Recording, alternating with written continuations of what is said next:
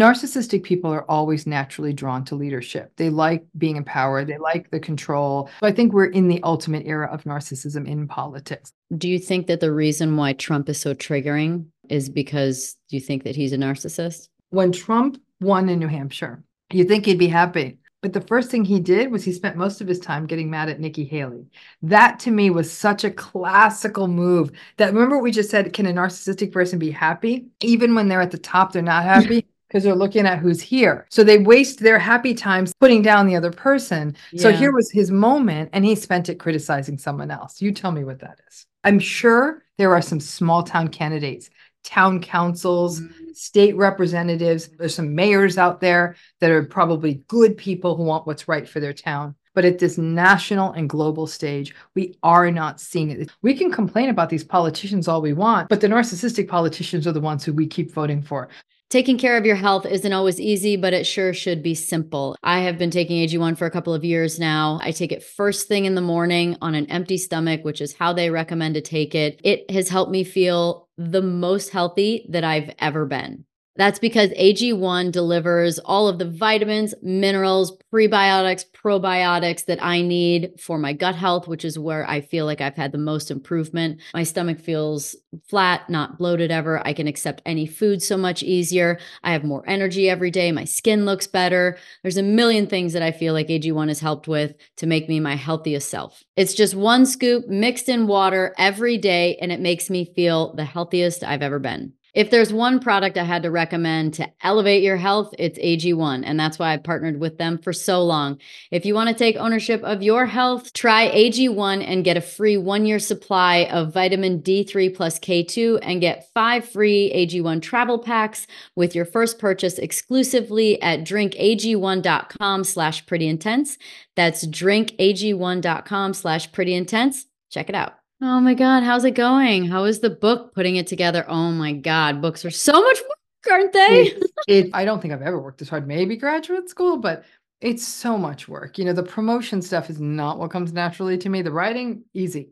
Coming from someone grateful for your work, Thank you. Uh, your you're excellent with this stuff. You're an excellent communicator. You put things in a way that people can grasp it, which is so important. Thank you. If someone's been lucky enough to not have been a victim of it, God bless, right? Mm-hmm. Um, and the and the goal would be to not ever have anyone. Sure. Um, but I mean, it almost seems like you have to have had experienced it to actually really get it and understand it. Like because yeah. the abuse is so nuanced and it's small mm-hmm. and it's mm-hmm. like a 1000 mm-hmm. stabs mm-hmm. along the way.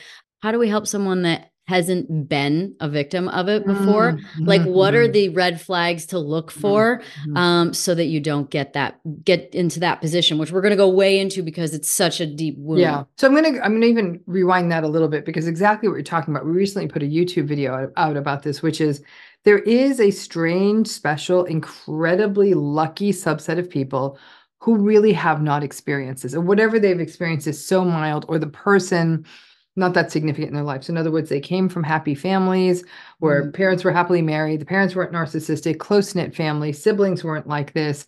There were any, if there were any people in the family, either the the strength of the of the core family just sort of no everybody believed everyone right so they would say no that's not okay you shouldn't talk like that and then they have their fortuitous enough to go into adulthood and meet someone and get into a long-term committed relationship with someone who's not narcissistic and work in a place where they don't work with significantly narcissistic people there are in fact people out there like this believe it or not and they're a tricky group of people because some of them can be a support to people going through this. But unfortunately, it's exactly the point you were making, Danica. If you don't understand what this is, it's almost like someone trying to explain a UFO and you've never seen one. And you're sort of like, oh, that's sweet. You saw green men. And you're like, no, no, no, no, no. This is real. really bad. You really it's don't want really this. Scary. And so, to your point, though, to people who especially the, the and i think your question almost relates a lot to people maybe who may not have had this in a family of origin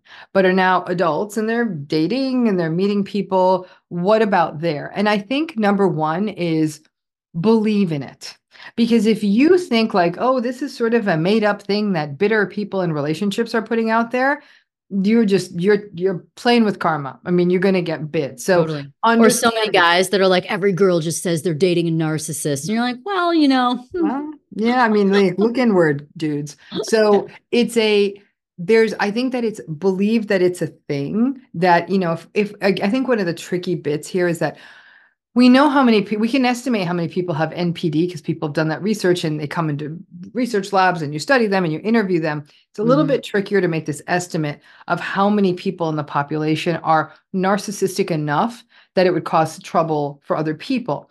The Mm. spitballed number that myself, other experts, just based on if you added up all the years of work we've done in this, you know, like it's just a lot of time we've done in this. I'm guessing probably like one in six, you know, so somewhere between 15, maybe 20% if you live in a big city like LA.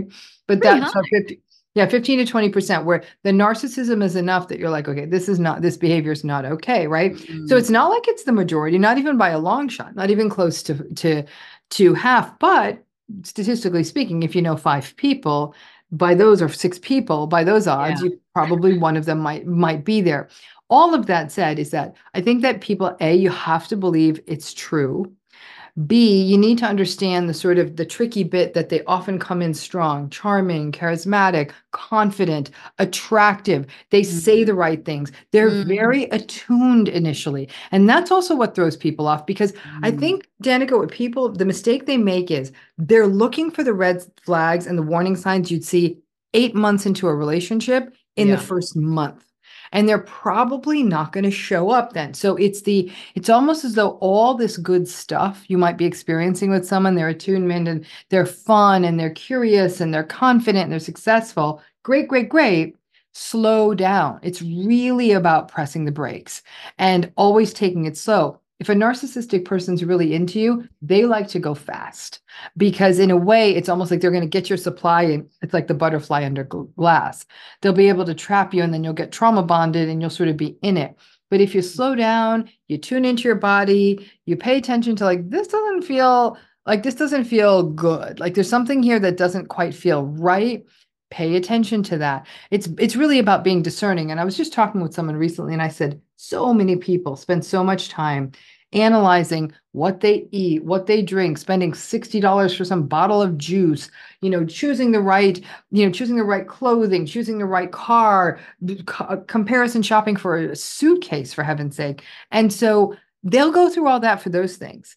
But when it comes to people, we're incredibly undiscerning. We almost feel like Yeah. we're being mean if we do that. But yet, you're going to be you're going to be real fussy about a suitcase, but you're not going to be fussy about who you spend time with. And so we almost need to level up on how we think about those things, slowing down, paying attention, recognizing what kind of behavior is not appropriate, what is narcissism, what is gaslighting, all of that, and then and slow down. But this should have been taught in school. Like I honestly think this is something we should te- teach you know kids in middle school and high school so they already know that these patterns in a relationship are not okay A hundred percent. There's a lot of things that probably should be taught in school that aren't Um, taught in school yeah. that would be really Yeah. helpful in our lives.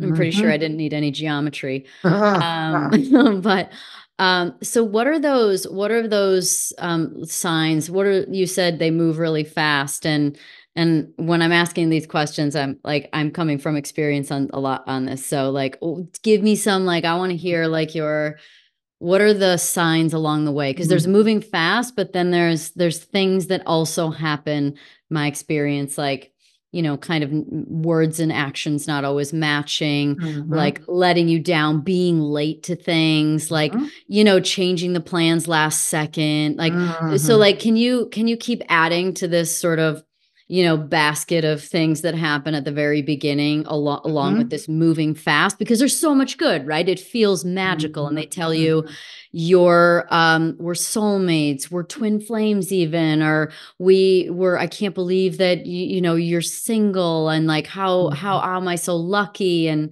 god they say all the right things right? And they they like mm-hmm. all the same things you like but there are other sign there are the negative signs. So can you help us out with some of more some of those? So some of the other ones is you know you pay attention to how they receive any form of feedback right? So while you're basking in that they're doing everything perfectly you're often sort of becoming supply oh my gosh this is so nice. Thank you. No one's ever treated me this well. That's all supply for them.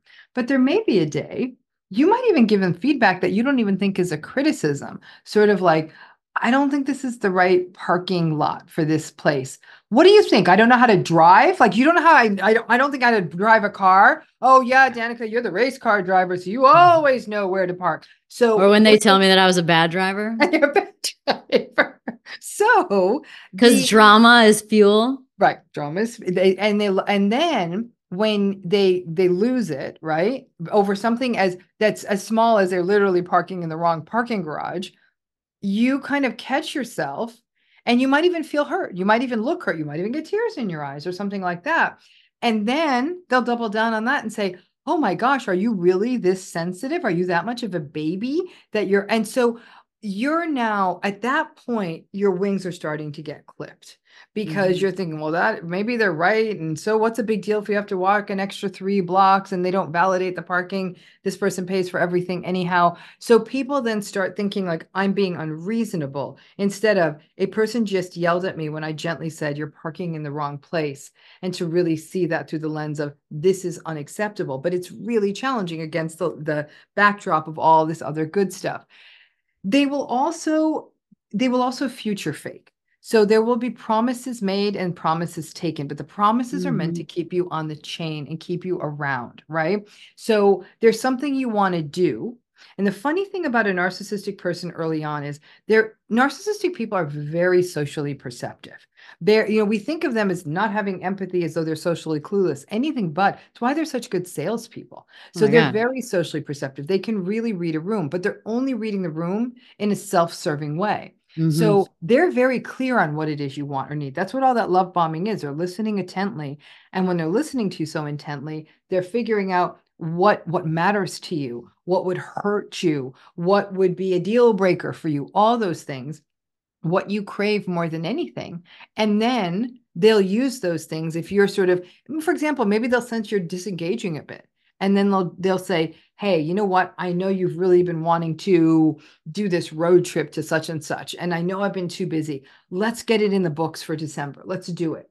And you're thinking, oh my gosh, they really did hear me. Oh, December comes, it's around Thanksgiving, like, oh, you know what? I had this thing come up at work. I can't do it. Now you've just been, spent another four months in the relationship. You can't get that four months back. So there's a lot of moving of the goalposts over and over and over again. But you Mhm. want to believe because the thing they're they're offering shows that they were listening. And so you're thinking, Mm. it's not like they're just offering me some random gift. They really know what I want. They must really care. So you and anytime you'll see that they're disappointed, you go to the restaurant, the table they requested doesn't come. They might get really surly with the with the server or the um or or they'll be really grossly entitled, like don't you know how often I come here? Don't you know who I am? I'm a this, I'm a that. I come here all the time. I could buy and sell you a hundred times or whatever horrific thing they say. They'll get really antagonistic if they don't, their car doesn't come out first, or they they're um they, from the parking lot, or they're they don't get the table they want, or they don't get the reservation they want. So that entitlement gets clipped, and they will act, they'll react angrily.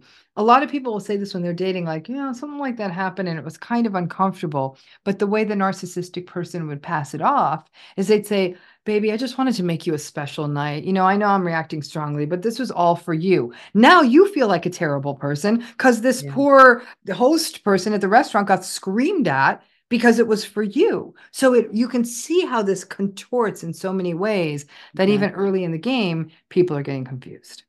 Yeah, I'm glad you hit on that right at the end because as you were talking, I wrote down just, you know, as my notes as you're talking and wrote down about how they make everything feel like your fault. Yes. It's a Yes. real Mhm, friggin' mhm. art form Mhm, that they do, mhm. but they mhm. make you feel like it's your fault, Yep. everything. And so, how do they do that? Well, they they do it through a very, you know, very well constructed system of defenses because the best way to convince someone of something is if you kind of believe it too. They have a lot of conviction. And that conviction isn't because Mm. deep, deep, deep in their soul they believe it, but it's their defenses to sort of maintain their grandiosity, their perfection. I could do nothing wrong. It they makes them like Teflon. It's very easy because they don't have empathy, right? So if you don't have empathy, you don't feel bad about blaming something for which they're not responsible, and they're not in they're not even sort of consciously aware of this need to be perfectionist, to be perfect all the time. And so the blaming you, the deflecting to you, and making it seem like it was about you keep in mind too that y- they need a fertile target right? So most of us and i'd say that, that most of us are those targets because we're empathic we're nice. We can say like okay that's a possibility. Things are plausible and empathy healthy empathy means Right, like oh, right. what they're saying is right Maybe it is my fault. maybe, Maybe, it is my fault I should work on myself. You Mhm. know, maybe I should work on not Mhm. being so reactive, that's even right though they just dig the knife in as Mhm, deep as they can. mhm. So you do. And if it's they don't get a reaction, dig it deeper. They'll dig deeper because the reaction Hmm. makes you look like you're out of control and it makes them look well put, well put together and sane. So they get to maintain the narrative like you're out of your mind or you're out of control or can you believe I have to put up with this kind of thing? Mhm. And you've and many people will say, you know, before I got into this relationship, I was never a reactive person. I was actually very well put together. And because if you don't understand what narcissism is, you actually think you can get through to this person. That's the challenge. That's the problem. There's no getting through. So the minute you understand that, you don't try it anymore. So if a Mhm. person were to understand that early in the game, the narcissistic person would walk because they'd recognize they're yeah. not going to. It's almost like a like a a mark where a salesperson's looking for, right? So the person's literally coming in to kick the tires or check what the upholstery color color of the car is and leave. Then then the, and the salesperson's like these people aren't buying a car you know and they're going to move on to someone else so we really have to seem like the person who's not buying a car Mm. How about um one thing that I feel like I got caught out in was um I'm super honest. And Mhm. so um when there'd be questions in the beginning like um oh you know what should I not do? Like tell me the things that I should like not do to make sure that I don't make you mad or that you'll leave. Like what a freaking trap. Mhm. it's Tell, well, goes- talk right. about what they do with that information. Yeah. So in the early in the relationship, uh, you know, friend friend of mine, he calls it data mining. I just call it gathering intel. all of that that intent focus, all of that interest. They'll ask questions like, "What's your worst fear?" You oh know, yeah. what are the things What's I your biggest do? insecurity? Mhm. What's your biggest insecurity? And there, and that feels like intimacy to a lot of Oh, people. g- a Talking hundred about something percent. vulnerable, and we're really opening up, and this is all that anybody wants. Yeah. And so people go all in, but in essence, it's it's no different than somebody hacking into your computer and getting your social and all your credit card numbers. It's that's exactly what they're doing, but psychologically. you know you think it's intimacy and you know for those out there like you know maybe you get caught a little bit maybe you've heard this and you you try it try and ask them the question because that's where it really gets interesting is when you get asked what's your what's your insecurity? And then you ask them what's your insecurity? And then you get some bullshit answers like i know what i bring to the table which is something i heard. Or they lie. i'm like i should have known that was just like the worst answer. Like it's not an or answer. they lie they lie. They literally will Uh-huh. you know they won't tell the truth. So now it's, it's almost like you know you see in cults there'll be what we call collateralization right they'll get they'll get the goods on someone so if Mm-hmm. Yeah. that person tries to leave they can shame them so it's almost the equivalent of that they'll know that for example your fear is abandonment that maybe someone's mother you know left the family when they were a child so they forever know but they have abandonment in their back pocket so that's a classic play. And when a person in a narcissistic relationship, let's say they've done it all, they've watched the videos, they've listened to your podcast, they've read the books, they get it. It's around, they're six weeks into the relationship. Some of the tiny little red flags are coming up. The person's like, oh, yeah, no, I like this person, but I don't know. And this doesn't feel comfortable. And then, but they've already opened up to them and they've maybe again shared stuff that's abandonment related. What the narcissistic person will do, the person might say, Can you, can we slow down? Like, this is going really fast. I like you, but can we slow down? And the narcissistic person will turn around and say, you know, I, am thinking you probably probably really don't want a committed relationship. You know, that why would you know I'm really into you and I really want something with you and I see a future with you, but this whole slow down thing, maybe we're not on the same page. So if a person has even a shadow of a doubt and wants to stay in this relationship, that's when the rush can happen. They'll say, Mm. Well, I actually think I do want a committed relationship. So they're gaslighting. This person does want a committed relationship. They're just asking for things to slow down a little. And then the narcissistic person will play on that abandonment wounds. "Ah, I think I'm going to go. And for most people who have abandonment wounds, they will just rush back in. And that's usually where the whole thing falls apart. I know. I don't mean to laugh like I know. No, no, it's, It's just it's so true. It's it's it's just so true. Um, do they know what they're doing? Is this like a I see I, I'm like I I really have thought so much about this. I've spent years thinking and like observing and I I I they all fit the same blueprint. Yeah, they do. Like they They're all- fit the blueprint. Actually, it might be a good time to go into the to the types of narcissists because I like I wasn't dealing with an overt narcissist, it was a covert. So, you know, I think it's interesting to get into that, but but I just don't they they all just fit into this pattern so well that I don't know that they really know they're doing it. And I'm not trying to let them off the hmm. hook, but or do they? Well, I guess what the question becomes do they know what they're doing, right? So we're having an experience of what they're doing, right? We feel like we're being played, right? We're being manipulated. We're being drawn in. They're, it's like push, pull, pull us close, push us back, pull us close, push us back, which by the way is another thing that happens in these relationships a lot. There'll be a frenzy of texting and you're Mhm. like, whoa, and then they'll boom, silence. Frenzy Mhm. of texting, Mhm. silence. That's how the trauma bond gets formed, right? And then you're like, oh, I want more. you're like, you really Yeah. want them, so you think they're there, and then Yeah. you try and make up an excuse why they're not And really they there. And then, and yeah, exactly. you become obsessed and then you become so relieved and and i'll you know i just want to make one comment to that before we get to the types there is this beautiful analogy a woman named rebecca humphries who lives in the uk she's written a book on gaslighting and relationships and she was caught in a very public scandal involving gaslighting like where pictures of her boyfriend kissing someone else ended up on the front page of the tabloids because he was famous and it was a whole thing. She wrote this great memoir and she gave this great analogy where she said in a narcissistic relationship you're swept away and they take you to the top of a 100 story building and it's exciting and the view is beautiful and then they push you off.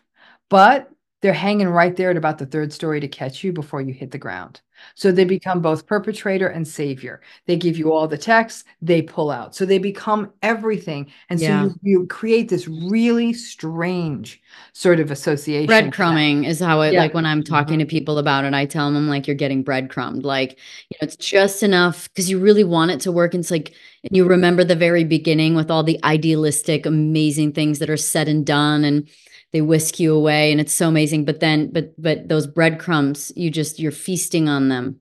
right. And and they are and you and but yet you're at the same time you're starving to death because it's not enough.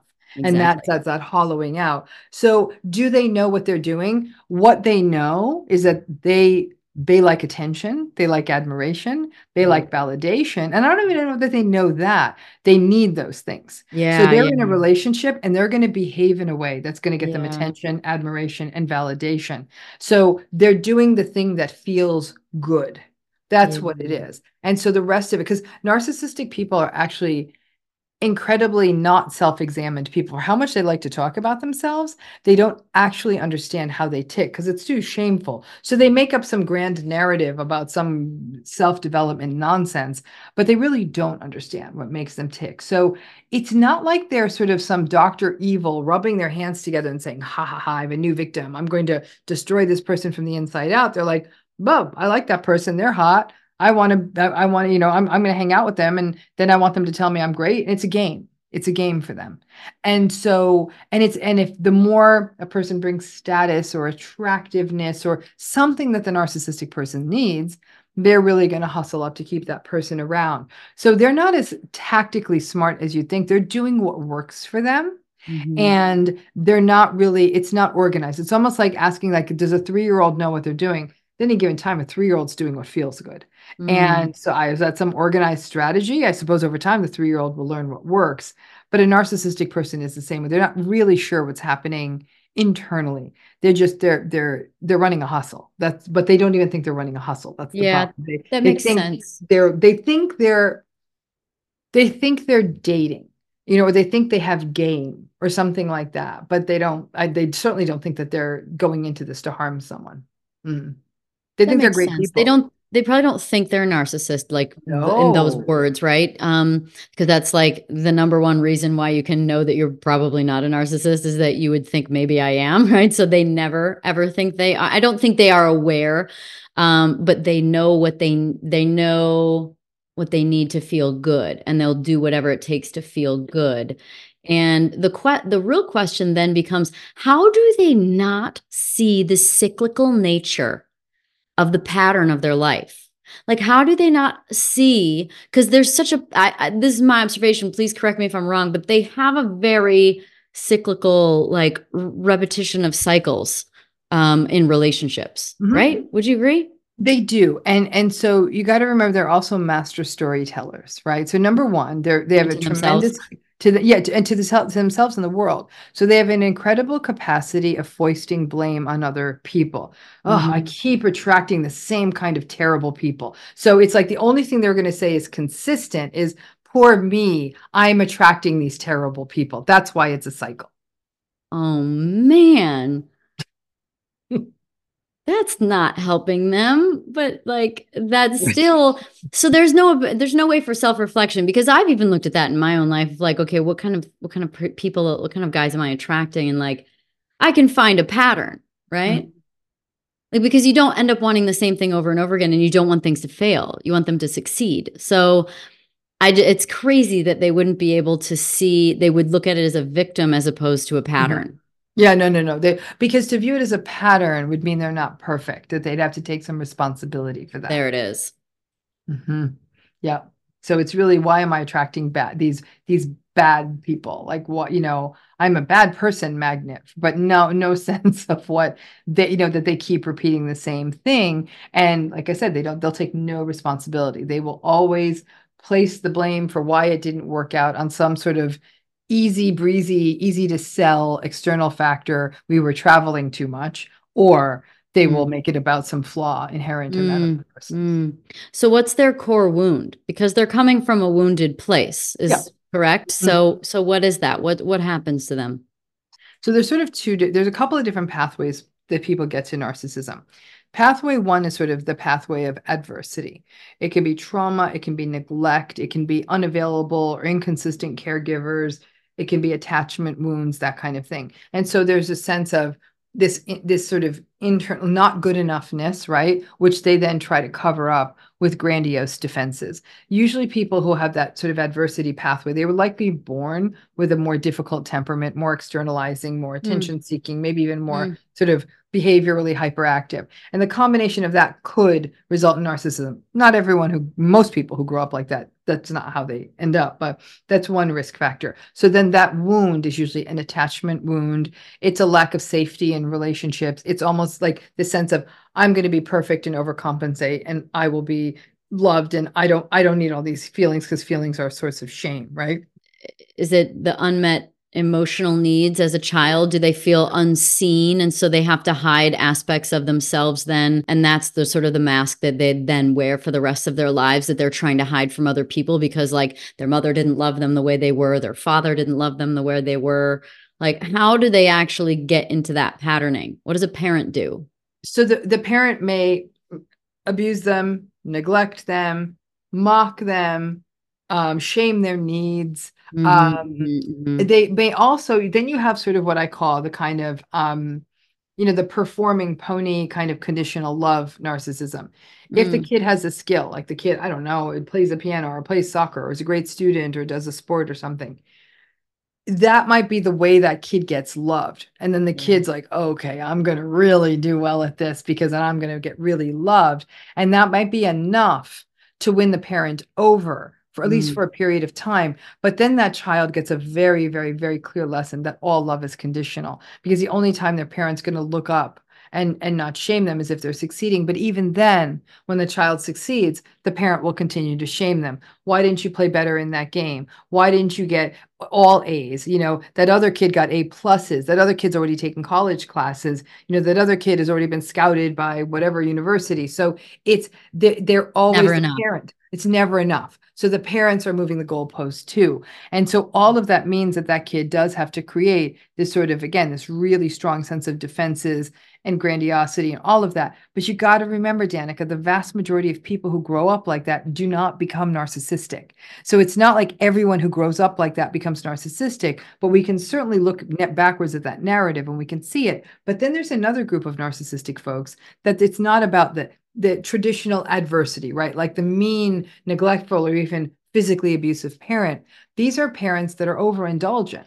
They tell their kid, "You're you're more special than any other kid." you're better than all of these people. I can't believe you even have to be in school with these, you know, these foolish people. And so the kid is really almost like indoctrinated into this sense of entitlement.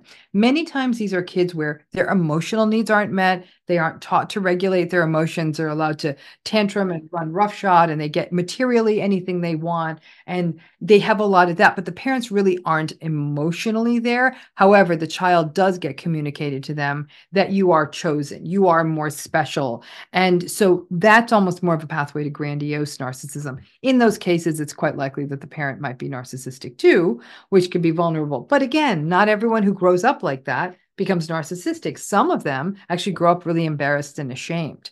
And so it is a, it's, you can always tell the story of narcissism backwards, but it's very difficult to tell forwards. But those core wounds are there, but those core wounds are tricky, Danica, because a lot of people will say, ooh, they did have a rough story. I get it. Am I wrong? for holding them to a behavioral standard? Am I wrong for expecting this of them if they were hurt as a child? Mm. line up a, a, bunch of people. Most of us were hurt as children. And most yeah. of us aren't going around and and running roughshod and wreaking havoc in other people's lives. So it's is this part of why it's hard to identify true um narcissistic personality disorder? Because there's not like a firm blueprint on it? Well i think there's kind of a blueprint. Like and i think that the problem is what you got to remember is that nothing about human behavior and human psychology is what we call deterministic meaning that yeah. there's no guarantees there's no it's not like you know genetic illnesses where if you have this gene mutation this is what's going to happen there's some genetics and we could say certainly the odds it's, it's all yeah. about probabilities sure. mm-hmm. personality stuff is where it gets a lot more funky and mm-hmm. a lot more hazy because we have this piece of temperament then we have the early environment and then mm-hmm. you know we have sort of all the other things that happen to the person mm-hmm. and still the vast majority because remember, the, the prevalence of narcissistic personality disorder is somewhere between 1% and 6%, percent which mm-hmm. means 94% of people don't have it, which means the vast majority of people who might have had identical childhoods to them. In fact, I see this all the time. I work with people of a narcissistic sibling. The most empathic person might be my client, and their sibling is a malignant narcissist. They mm-hmm. and they and I'll say, Did you grow up similarly? They'll say, Yep. Of course. I mean, we were very similar. I mean, there was there was no, it's not like my parents got divorced at a different age or we moved or like it was similar. But yeah. the, they said, but the difference was, and most of them will say, my sibling was like never a picnic. Like even when they were young, they were demanding and difficult and just a pain in the neck. And mm-hmm. we do that pain in the neck quality is kind of a universal in people who go on to be narcissistic. They were t- they tended not to be the easiest kids. Okay. I've been thinking about something and it's a little bit of a thought, like just an interesting thought. I'm curious where where you land with all this, but you know, my parent, my sister has four kids. All my friends have kids. Everybody have, has kids, and you know, a kid will say, "Oh, mom, are you okay?" And they'll be like, "I'm fine." And there's like a million of those little lies that happen raising children. I feel like where you're trying to protect them. You're trying to not overwhelm them, maybe with problems they don't need to hear about. You don't um you don't want to get after them for every last little thing. You just you don't want to be honest about something because you just don't want to tell them. Like there's a lot of these little lies that come along that are fairly that are done in an innocent and sometimes even very loving way. But I wonder how detrimental these little lies are where a child has a really clear understanding of what's going on and an, and a parent doesn't honor that and take responsibility mm-hmm. for it. I'm wondering what your thoughts are on how detrimental that could be to children um, uh, as they're growing up. That their their reality essentially is being denied. Yeah, yeah. They yeah. are somewhat being gaslit consistently. Mm-hmm. Right. Like even just the simple one of mom, are you okay? And they're like, I'm fine. I'm fine. Everything is fine. It's like the kid knows you're not okay, but you just lied. And like mm-hmm it seems to me like listening to you that one yeah. of the really big indicators that you said at the very beginning is like the body will tell you something's yeah. wrong mm-hmm. but we so many things not just parenting but so many things that we do take away from this um, physical connection we have to information and puts us up in the head. And so, if we go up in the head with information, just going back to narcissists, they'll tell you you're amazing, you're my soulmate, you're the one, like I love you so much, all these things that's not true because you don't feel the same as what the words are so what are your thoughts on on on the way that children somewhat possibly get gaslit or manipulated when they're young Yeah, it's this is it is a very very complex, nuanced question, right? Because you've got sort of two sides to this. At one level, the child also can't fully be a repository of their parents' misery, right? So if the mother were to keep saying, uh, uh, "Mom, are you okay?" and mom's like, "I'm fine," versus the kid says, "Are you okay, honey? I'm devastated because." I am being invalidated and emotionally abused, no kid could hear. But the middle ground of that would mm. be something like, you know what, sweetie, you're so kind to ask me because I'm having a little bit of a hard day. And sometimes grown-ups do. I want you to know this is not your, this is not has nothing to do with you. In fact, I'm so grateful for mm-hmm. you. Um, however, sometimes grown-ups have tough days. Sometimes grown-ups don't get along. Mm-hmm. And I'm mm-hmm. figuring it out, but I'm so grateful that you noticed it. So now what you've done is you've validated that the child picked up on something. So they start sort of honoring their detector. You're letting them know you because of above all else, a child has to feel safe, mm-hmm. right? The child can't think that there's an impending possibility that everything's going to split up or you're going to, they're going to have to move or all of that, that, that the parent has it well in hand is yeah. what the child needs to, even if the parent doesn't believe that, but can say that, yeah, you kind of read the room right on that one. Like I'm, yeah. I'm having a little bit of a hard day. I don't disagree with you. And I think that, I think that we have, you know, we have often erred in the side of the parent is devoid of emotion. The parent should only right. be strong for the child. And I think that the right. parent can be strong for the child while also validating the child. I just think though, Danica, that the vast majority of people, especially people are going through narcissistic, you know, narcissistic abuse in their relationships, they're already so confused and they're so worried about their kids that it feels like the easiest thing to do is to tell the kid everything's fine, everything's fine. And I think that that's a very high, high order kind of an ask for a person to be able to say, well, I'm having a tough day and thank you for noticing and mm-hmm. I'm going to be fine and you're it's amazing you noticed because that meant a lot to me so the child's now being reinforced for their kind of empathic bid for their empathic reach in. I think all of that's great. It's going to waver based on the child's age too. I mean, obviously mm-hmm. with an adolescent, you're going to have a little bit more reach then you might have, you know, and that's going to be different than puberty, then that's going to be different than middle childhood, and then obviously mm-hmm. earlier childhood, and then toddlerhood and all that. I, but it's amazing. I've seen toddlers, three year olds, go up to a distressed um, parent and offer them their bear or their toy or their pacifier, whatever suits right. them children are remarkably attuned because they have to be attuned for survival. And I do think that we do make that mistake. We we yeah. think we're doing the good by not making it their problem. Yeah. I think the challenge those Danica is that some people, you know, they're saying, well, what can I tell them their parent is other parent is a narcissist? No, you can't. That's too much for them. It's it's not mm-hmm. one parent blowing things up like that for the child. It's too much. But if the child were to say things like, how come daddy's always yelling at us? It's so, I hate it when daddy comes home, right? The mistake most parents make is daddy works really hard honey. You know it's it's like you know don't we we have to we have to understand that he's he's working hard and supporting us. That's not the right answer. Because that child you have to say like you know eh, you know it's i have to be honest with you it's not okay when grown-ups yell like that. It's not okay. And you know we wouldn't let a kid yell like that and here's a grown-up yelling and they know it's hard. Are you okay? So you're yeah. letting the kid know this yelling behavior not okay you're not saying dad's a bad guy you're not mm-hmm. saying dad's a narcissist um, but you're also not excusing dad's behavior that's the sweet spot is that idea of validating the child's experience mm-hmm. without getting into the weeds yeah because it's not just even about being specifically within a narcissistic situation in the household. This is about raising children that stay attuned to their body right. so right. that they can sense when they are in the presence of one and then they know what to mm-hmm. do. Right. And I think that that idea of children being allowed to be attuned to their body, it's a tough one because what gets challenging is a parent can with good faith really attempt to do that with a child. Really, you know, let them be somatically focused yeah. on them they're still going to a school where that's not going to be permissible. What's that? Six, seven hours of their day? Mm-hmm. You know, so there's a place where that is being shut down. So if the child says, you know, teacher, Mrs., you know, Miss Smith, I'm not, I'm not feeling okay in my body. Can I step out? The teacher's either going to think the kid's sick or might say no. Or, you know, does you understand what I'm saying? We our world mm-hmm. isn't set up for this. So I mm-hmm. agree though. I do think one thing parents can do. This is why teaching kids meditation and mindfulness and we know even like in a story they you might read a storybook that has kind of a tense not even i say tense like maybe the little bear's feelings got hurt And you might say to your child, How are you feeling? And they'll say, I'm really feeling sad about I'm really feeling sad about the bear. And you might even see that they're like holding their chest and like, what are you feeling? They're like, I feel it in my heart. So yeah, we feel feelings in our body. So there mm-hmm. are ways to do this, but we have to engage with our kids in a way where we're attuned to what these emotions are about. Yeah. Yeah. Thank you.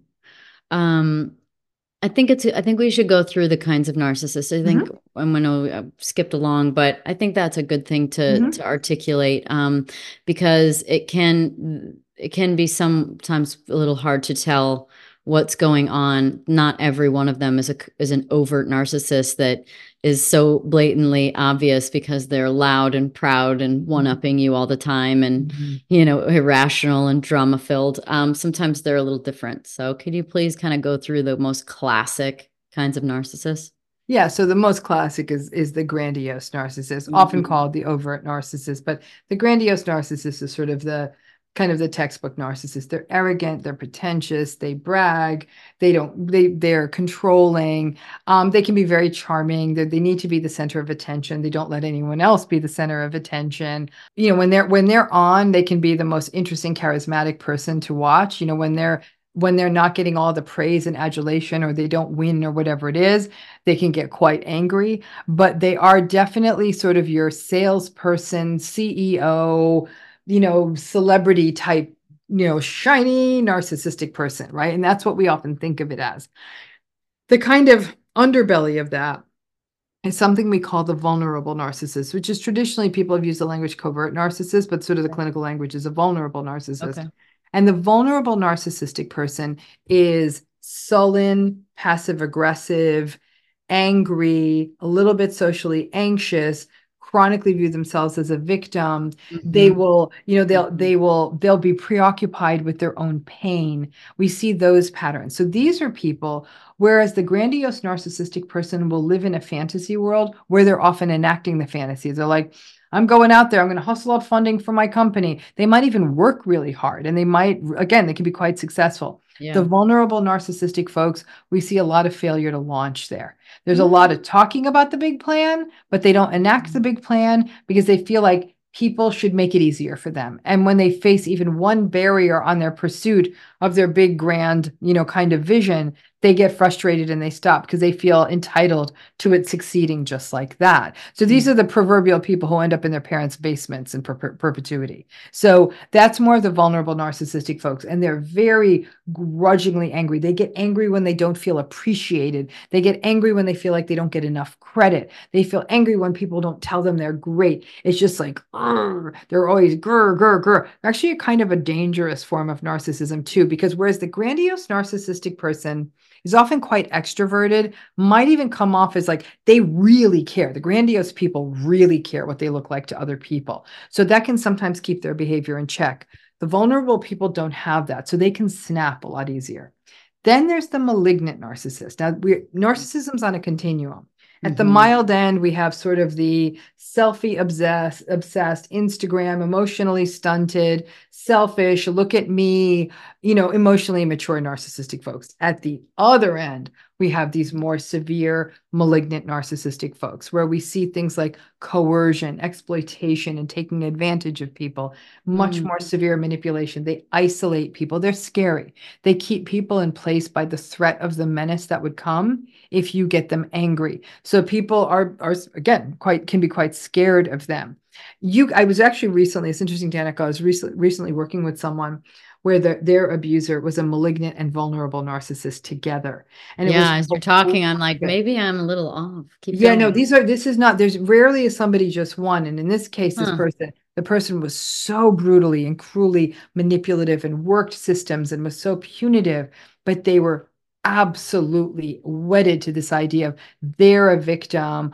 How come nobody wants to spend the holidays with me when I've been such a good person? It's a lot of that stuff. So those two things come together and make their malignancy more potent.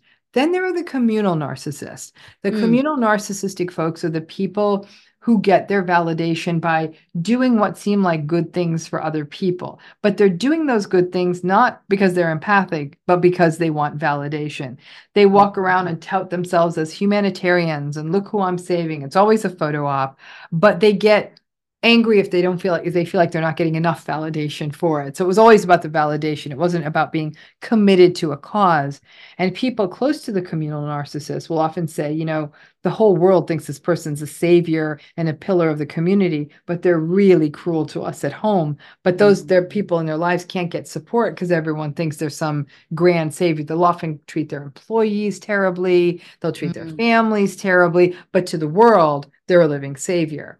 Then there are the self righteous narcissists. And the self righteous narcissists are very morally rigid. Their superiority comes from this idea that they're morally better than everyone else. The way they live is better. They'll often be obsessively organized. They'll wake up at 3 a.m. to start exercising, but they'll be very cruelly dismissive of anyone else who doesn't listen. You want to wake up at 3 a.m. to exercise, more power to you. But that's not enough for the self righteous narcissist they feel the need to shame anyone else who's not living in their perfect sort of a way.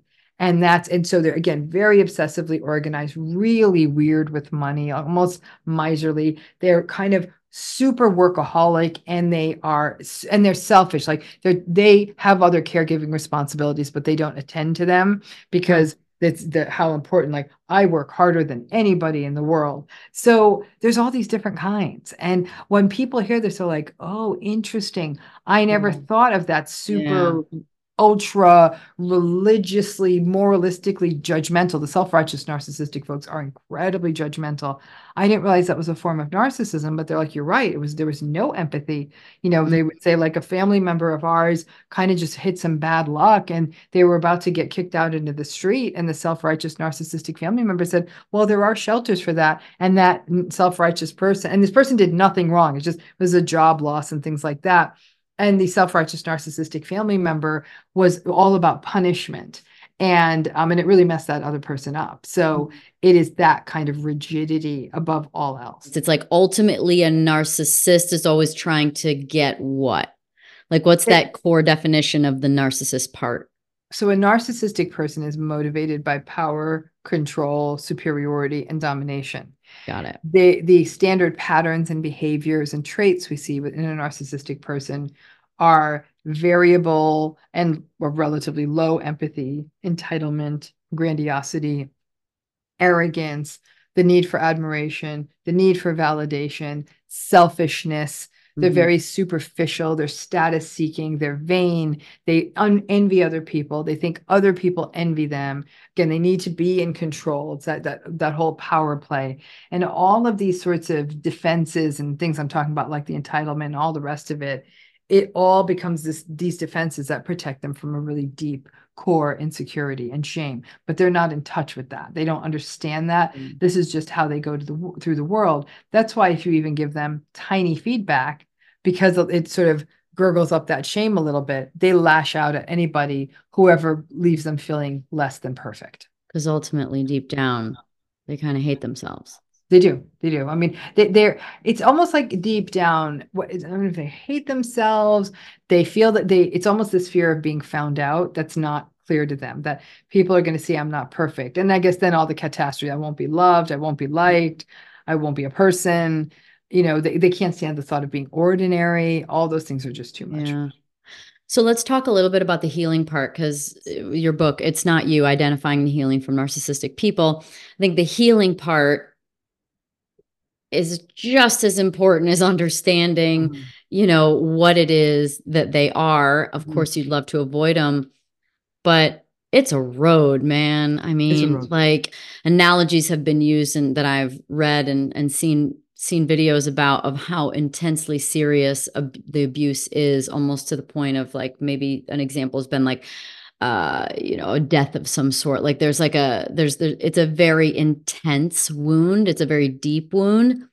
So how is that that they are able to wound us so deep? What is it that they take from us or what is it that's gone? What is it that we forget? What is what happens that it makes it just like this hole and if i'm just speaking from experience like it's almost like you have to rebuild yourself. You don't even know who you are to some degree. You don't know what what uh, what is great about you. You're like not sure anymore what that is. You you feel kind of worthless.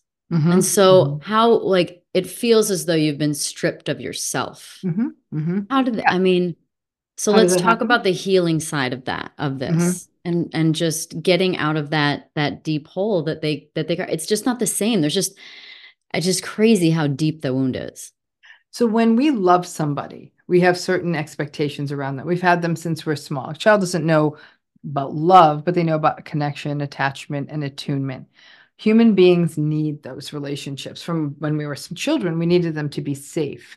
As we go through the rest of life, we need them to feel like a person like we're, we're a social species we need other people we need yeah. other people to reproduce we need other people to share with that's just we're not a lone wolf species mm-hmm. we're just not mm-hmm. right. and so we need other people and when most people, because like I said, the vast majority of people are healthy and empathic and want healthy connections.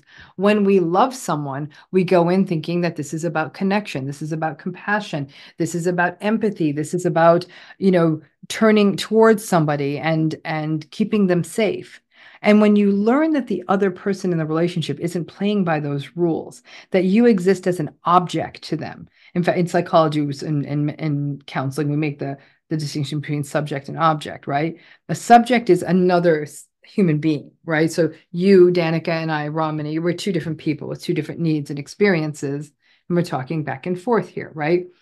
An object is somebody something that serves a need my water bottle is an object right that serves a function i like my water bottle but i really mm-hmm. don't care about how my water bottle feels mm-hmm. because it is a function for me we're all water bottles to the narcissistic people mm-hmm. and largely our function is to bring supply that's a really sobering recognition but between the day we get into this relationship whether it's the day we're born or we meet someone and feel in love and fall in love and the day we recognize that we are nothing but a water bottle to them a lot of things happen.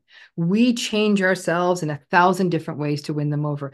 Maybe if I say this differently, maybe if I don't say this at all, maybe if I tell them they're wonderful, maybe if I have sex with them, maybe if I have dinner waiting for them when I come home, maybe if I stop talking to my friends, maybe if I stop working as much.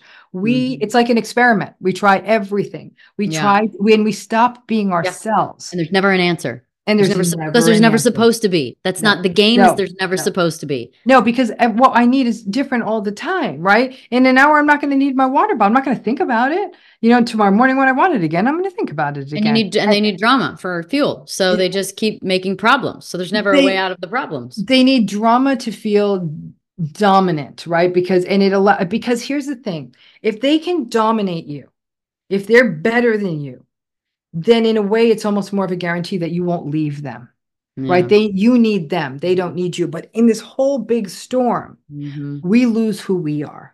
We don't we doubt ourselves. We blame ourselves. Sometimes people in these relationships many times people in these relationships think that they are equally complicit. I didn't leave. Maybe i'm the problem. I did yell at them. Yeah. I think they're a narcissist. Maybe I'm disloyal. What kind of terrible person thinks their partner, or parent, whatever, is a narcissist? I'm a monster. Like this whole thing happens for people. So by the time the, the lights go on, a very, very, a very catastrophic series of things has happened within the person. And as the mm-hmm. person wakes up, step one is that they recognize that this narcissist they start saying oh this is a pattern and they did this and this is about supply and all the things we're talking about. Step two is when that starts becoming about the self because what you realize now is like i don't even know what i want on my pizza anymore because i was told what i wanted on my pizza. I don't even know what i want the thermostat set at because i was always told you can't be cold it's warm in here. And i'm like okay. So i would just put on a sweater. So i don't mm-hmm. know. People will say i had to learn me Again. And that is a devastation. And on top of that, when you account for this thing called trauma bonding, which is that deep you know, uh, it, it's almost, it feels like an unbreakable connection with someone. And the trauma bond is created by the good days and the bad days, the pushing you off the building and catching you at the bottom kind of experience. Mm-hmm. You're my mm-hmm. savior. You're my harmer. Mm-hmm. You're so mm-hmm. nice on Monday. You're so terrible on Wednesday. Maybe there's something I can do. And we justify when we're in trauma bonded relationships. So people will say for months, sometimes years, they wonder, what did I do wrong? Did I make a mistake? Now that they're gone, I was just hearing from somebody who told me that her husband of 25 years or 30 years or something like that, left her for someone much younger, and is a terrible person. Like the best thing that could have happened to this person is this person's out of her life, but she's hurting and she feels panic at this person not being around, right? So when we're trauma bonded, even when someone who's absolutely unhealthy for us leaves us, we feel like we're constantly gasping for air. Mm. And so that also healing from all of those processes, radically accepting it. Yeah. But our identity was taken for some people most of their lives. Yeah, exactly. I mean, I guess I would say, you know, people like I've been single for quite a, for a while now and you're like, "Oh, do you ever get lonely?" I'm like, "No. I might get mm-hmm. bored, but the only time I've ever been lonely has been in a relationship. Yeah. And I would explain that to be because I abandoned myself so much that I was separate from me. Mm-hmm. And mm-hmm. that's why I felt lonely. Mm-hmm. That's why I can sit alone in my house and not ever be lonely. I might be bored, but I'm not lonely because I'm with myself. I'm connected to my inner child. I'm connected to my intuition. I'm connected to my body's energy and what it's telling me in situations. For me, that's something that's come through after. It doesn't mean there isn't like an intense rebuilding that needs to happen, but but I really felt like, you know, just explaining the lonely was mm-hmm. because I was separate from myself. Mm-hmm. You have I, to be to be in those situations. You do. And so what happens, I think you said it beautifully. We abandon ourselves. Some people will say, they create a mask themselves to be in these relationships after they recognize what it is. Mm. And what happens too is that we have to abandon our bodies, our somatic sense that something's wrong. So when people are in these relationships, it's not as simple as I was in denial all these years. Like I just was right. was a normal right. relationship. This whole time, your body was very aware this wasn't right. Yeah. And that's why people in these relationships get sick. And it's not unusual to see autoimmune conditions, chronic health conditions building up the longer a person is in a narcissistic relationship. I've seen people develop cancers that they didn't have the genetic risks for. It didn't they didn't they didn't have any of the risks for. And I do wonder that this your body that is in this kind of state of constant high alert but you think that it's my fault or this is just how relationships are or you're just sort of you're not getting it that that disconnection from your sort of your somatic self makes yeah. us sick in yeah. being these relationships and it I can take that. a while to heal i mean i had that i had years of working on getting myself back that maybe my body had the ability to fight or overcome or deal with but when you're in a constant state of high cortisol and your constant mm-hmm. state of stress high alert um I mean, like all of that just wears and tears at Absolutely. you over and over again, and you can't handle the workouts anymore. You can't handle the other work that you have to do anymore. And you sure as hell can't handle the breakup when it happens because, you know, like, and all of this just tears you down, down, down, down, mm-hmm. down. Mm-hmm. And, um, and yeah, I'm glad that you pointed that out because, um, the health issue stuff is a, is a real thing. Every now and again, you hear somebody say that a narcissist can change, but I don't think that's your opinion, correct? I'd love to see the evidence when the people right. I really would. I mean, I I would listen. like, give me patient zero zero one. I'm not so wedded to my point of view that if I could see that we could bring it, we could create meaningful change at a population level. Don't tell me a story about one person. You show me that hundreds have changed. You show me that, and I'll believe. Don't give me a unicorn. I'm not interested. You have a personality, okay? I have a personality. All right. You know what your personality is, I think. I know certainly know what mine is, and I use this example all the time. I'm very agreeable. So I'm empathic. I, will probably concern, maybe over concern myself with other people. I'm humble. You know, I'm flexible. I, I follow rules. That's me. I'm also mm-hmm. very introverted. So mm-hmm. I don't like being in social groups. I don't like going out a lot to things. I'm very happy at home alone, like genuinely happy, not mm-hmm. hiding from the world. I'm happy. Okay. Mm-hmm. Yeah, That's who I am. I'm an agreeable introvert. And I know that about myself. Mm-hmm. So if I went to therapy and someone said, Hey, Ramani, you know, you know why you sometimes aren't doing so well? Like you don't push your book the way you should, your business. You need to be a little bit more disagreeable. You need to be a little bit more assertive and aggressive. You need to be more entitled. You need to make a bit more noise. You got to call people, push them to do things for you. You know, stop following the rules, blah, blah, blah. Okay. You need to do that. Let's work on that. Right. And also let's work on you being a bit more extrovert. You got to network more, get out there more, go to go out four nights a week. Danica, I'm going to be very honest with you. I would okay. I, if I had to commit to change, I don't want to be that person, but okay. And I could try. And if I tried many days I would fail because they'd say, ignore that person who's in pain, Ramani, stay focused on the game. And I'd be like, oh, okay, you know, but I, I keep looking like that, right? Because my Mhm. nature is that, right? Mhm. Okay. That's Ramani and her personality journey. Maybe every so often I could show up at the big event in glad hand and get on the stage and say, Hey, everyone, thanks for buying my book. And I'm not kidding. I'll go to a hotel room and sleep for 14 hours. I will be so tired after that. So now let's flip that to the narcissistic person. We expect the narcissistic person all of a sudden to become empathic and not entitled and care about other people Mm. and not think of them as, themselves as the most special and not be arrogant and not go for admiration and validation and just be content in themselves. Why would they? I can't do it. Why should they? Who changes their personality? Uh, short of a head injury or trauma, big trauma in adulthood, I haven't seen evidence of major personality change. And they're the least likely to change because narcissism, by definition, is a rigid personality style.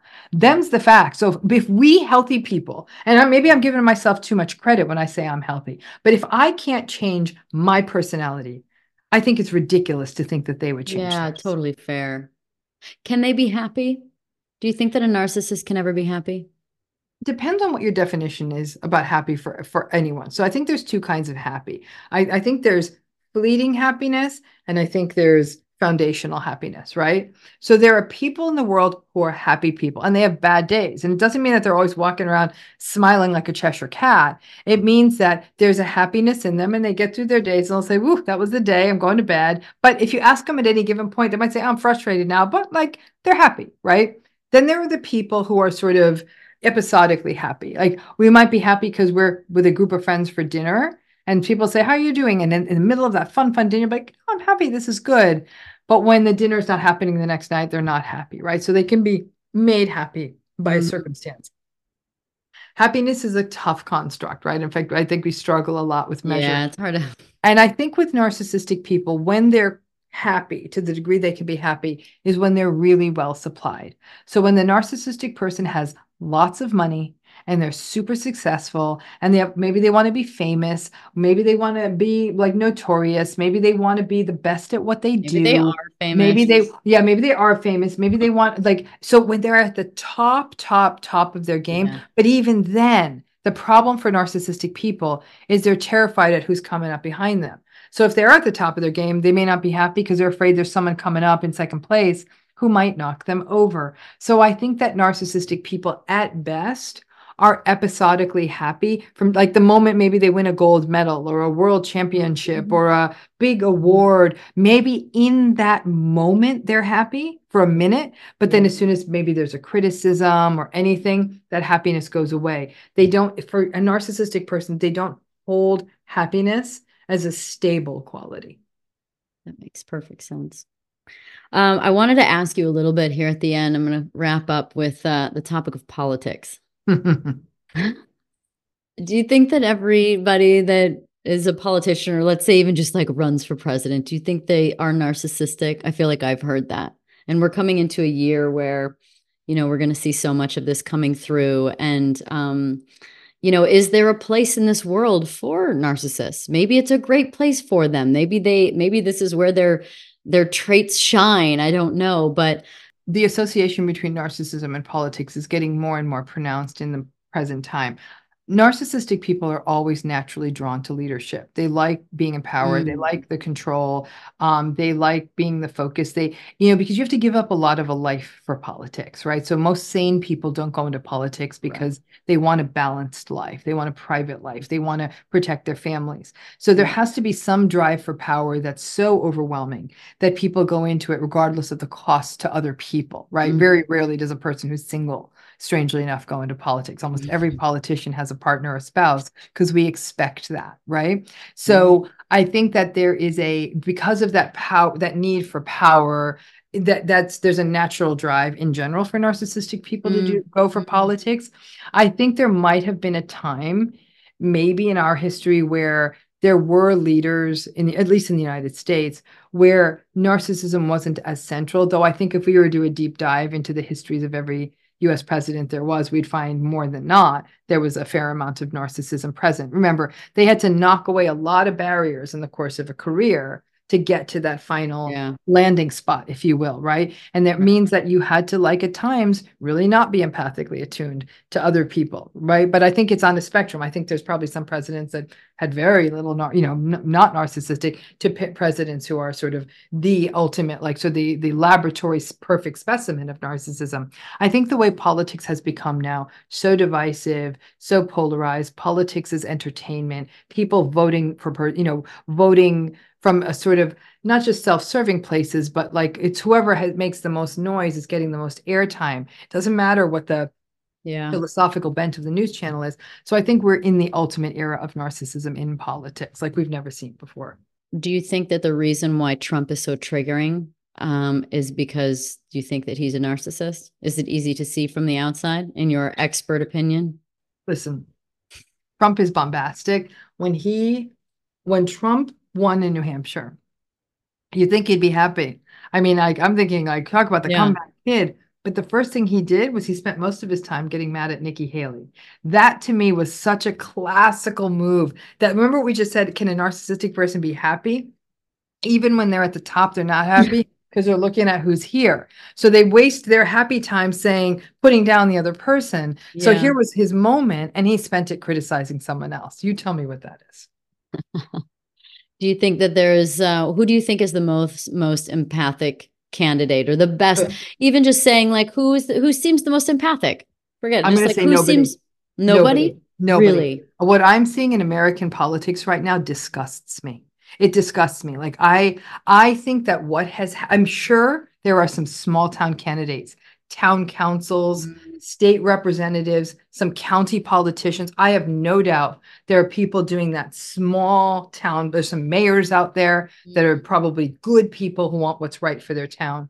But at this national and global stage, we are not seeing it. It's getting selected out because, again, the population has to take some responsibility. Keith Campbell, a colleague, a, colleague of mine, is a professor at the University of Georgia. He's like, we can complain about these politicians all we want, but the narcissistic politicians are the ones who we keep voting for. So as a population, we have to take some responsibility for this because if we know what this is and we're voting for it, they're never going to make the, the thing with a politician is any policy decision they make is going to benefit someone, right?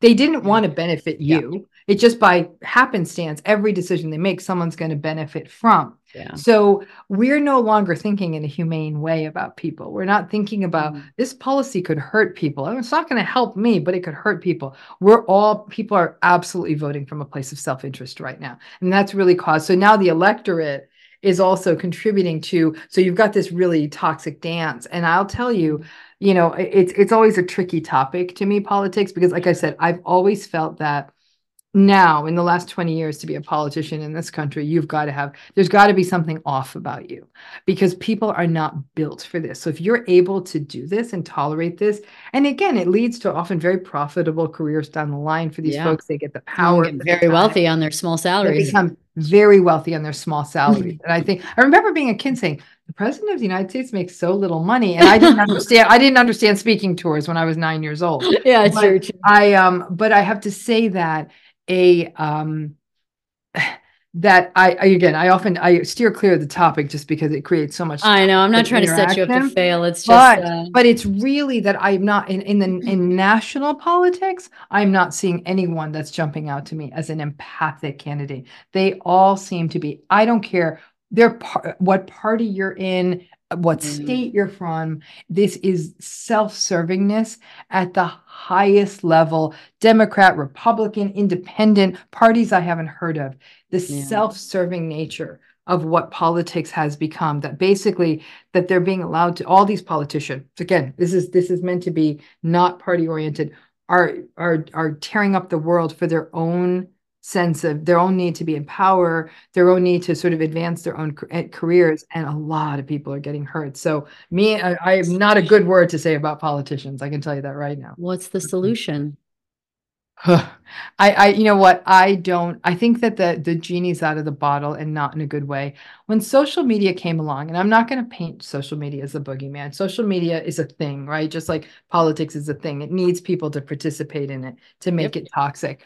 But once upon a time before social media, I'll be frank with you, the narcissistic people needed to leave their house to get validation. They'd actually have to go to work or go to school or go to the playing field. Like you could mm-hmm. just stay home, right? Who was going to know? I mean, I'm old enough to remember a world, a full, robust adult world without social yeah. media in it. Yeah, me too. Now, right? And now th- this is very much a tool that serves narcissistic people very, very well. So I think that we I, that's not the answer. I'm saying we've made the problem a lot worse with polarized media 24/7 media. People have become a lot more conspiratorial. The the the people who sort of pull the the media strings have really you know they've triangulated it's what happens in narcissistic families mm-hmm. one member of a narciss the narcissistic person will spread rumors about everyone in a family and before long everyone in the family is mad at each other but only the narcissistic person is left smelling like a rose and that's sort of what is happening is that same form of triangulation happening by narcissistic players who run the media and so i now i sound like i'm wearing a tinfoil hat but no a, no i um, wear it um, all the time don't worry but you know what i'm saying so i think that what's mine's permanently answer? on I, the the answer though is that we uh, we we look to local politics as a place to start because I think that's the one place many of us can feel like we could make a change. Like you actually in many places you could actually meet your town your your local council member. You could get you could sit with them and I'm not saying they're going to listen to you and they may not be as narcissistic as everyone else, but there are smaller ways sometimes people engage with nonprofits like there's that oh it's sort of a it's a lift from voltaire but i wrote about it in my my last book not this book this idea of tend to your own garden. Like yeah, make yeah. your corner of the world infuse it with empathy and cooperation. Keep an eye on your neighbors. Be a good friend. Be a good citizen. Put your cart back in that little grocery cart thing. Say thank you to the checker. You know um, don't fight for the parking spot. There are a hundred small things we could do every day that promote civility. And I honestly think that that the civilians, the citizens of the world, promoting civility could actually be the only way because the leaders are not going to do it. That's yeah. now become profound. Bottom up instead of top down, right? Exactly. Exactly. I love that. That's mm-hmm. a that's a beautiful way to to end this and I love that message. So thank you Dr. Ramani and it's so good to talk to you again and thank you, Danica. thank you again for all your good work. I've I, have watched and still watch so many of your videos, and you help many, many people. So thank you. I really appreciate it. Thank you so much. Good luck with the book. Is the it? Book. I see it in the background. Hold it up so we can see it. I absolutely will. Without making myself fall. Everybody get it and read it, it pre-order it, then get it, and then you'll be the first ones to read it. And I promise you, it's a roadmap to do all the things that we just talked about. So yeah, thank you. Amazing. Amazing. Thank you, Dr. Thank Ramani. you, Danica. So good to see you again. You too. Thanks everybody for listening to the Pretty Intense podcast today. I hope you enjoyed it. If you like what you heard today and you want to hear more, please click on the subscribe button.